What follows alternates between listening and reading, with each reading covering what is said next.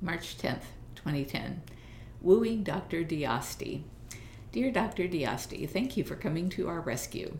At first, this may all appear quite daunting, but we have some amazing systems in place to monitor our cat's health, and our vet has access to all of this from her iPhone and from any computer. I have added you as one with vet access, so please do not accidentally delete information. Changes you make on the charts appear for all of us on our versions. That is both the beauty of the site and why we have to be very careful. This is where most of our cats' health records are kept, and only seven of our staff and volunteers and seven of our staff and volunteers have access to this section. You can only log in with a Big Cat Rescue email address. I gave her one and then gave her a password. The census is all of our cats, their ages, and species. 74 of our 120 cats are over the age of 15, so we are dealing with a lot of old age problems. These cats usually only live 10 to 12 years in zoos. Daily med charts are the dozen or so cats who are on meds daily. See the tabs at the bottom of the chart to click on the different cats. Our keepers log their initials to let the vet and our operations manager, Gail Ingham, know that the meds were taken. Documents has our USDA Program of Veterinary Care agreement that we have to keep on site for USDA inspections. If you ever become our vet, we would need a similar document from you.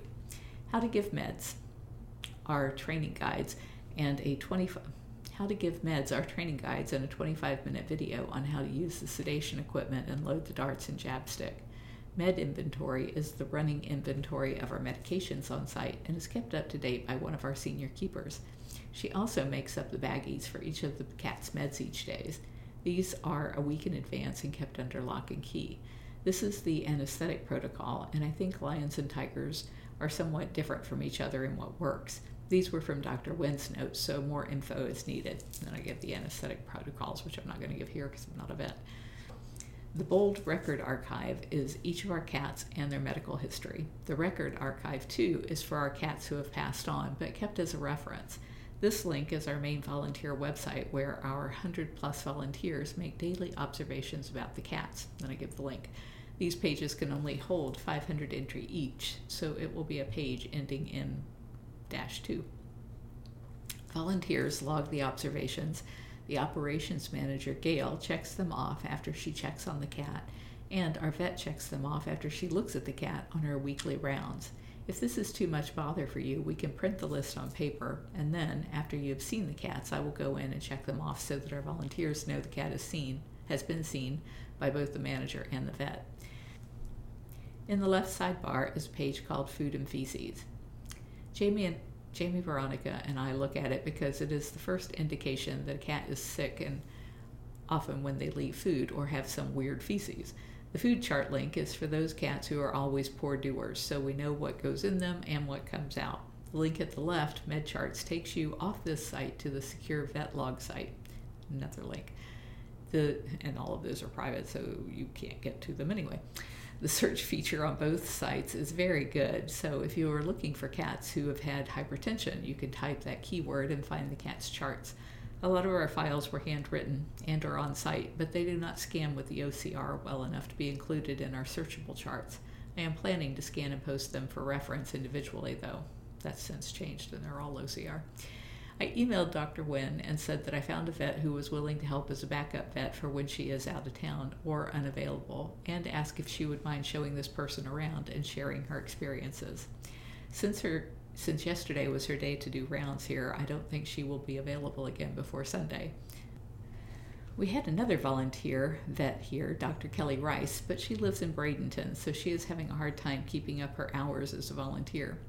Dr. Wynn was always willing to let Dr. Rice help out on things, but Dr. Rice was only able to come out once or twice a month, and she is just too busy this time of year to come at all. Both women originally just came here to volunteer cleaning cages, but when I found out they were vets, I asked them to help with the veterinary stuff. Dr. Wynn apprenticed under Dr. Stacy Wadsworth for about three years, I think, before Dr. Stacy retired and moved out of state. Dr. Rice has only helped Dr. Wynn with a few procedures and usually prefers to clean cages when here. And then I give a whole bunch of our videos from um, vet videos from YouTube. And then there must have been a photo that I attached that isn't here because it says Dr. Wynn in green and Dr. Yellow, Dr. Rice in yellow. The dark haired woman assisting in these in the navy shirt is my daughter and our president, Jamie Veronica. She trained with Dr. Stacy in her clinic so that she could assist here way back 15 years or so ago. Jamie is on site five to six days a week and assists and assists in all of the vet care as someone who can lure the cats into lockout, net them if they won't, and this is the kind of person who will hold on to an angry cat well enough that you will never have to worry about being scratched or bitten.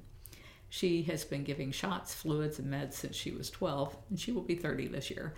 She also does our rehab work with bobcats. Naturally, I've been doing this for nearly 18 years as well, and I'm almost always available to assist. Anytime you have a few minutes, I would love to take you around, show you the cats in the facilities, and let you know the kind of routines we currently have and see how that may be able to fit with your schedule.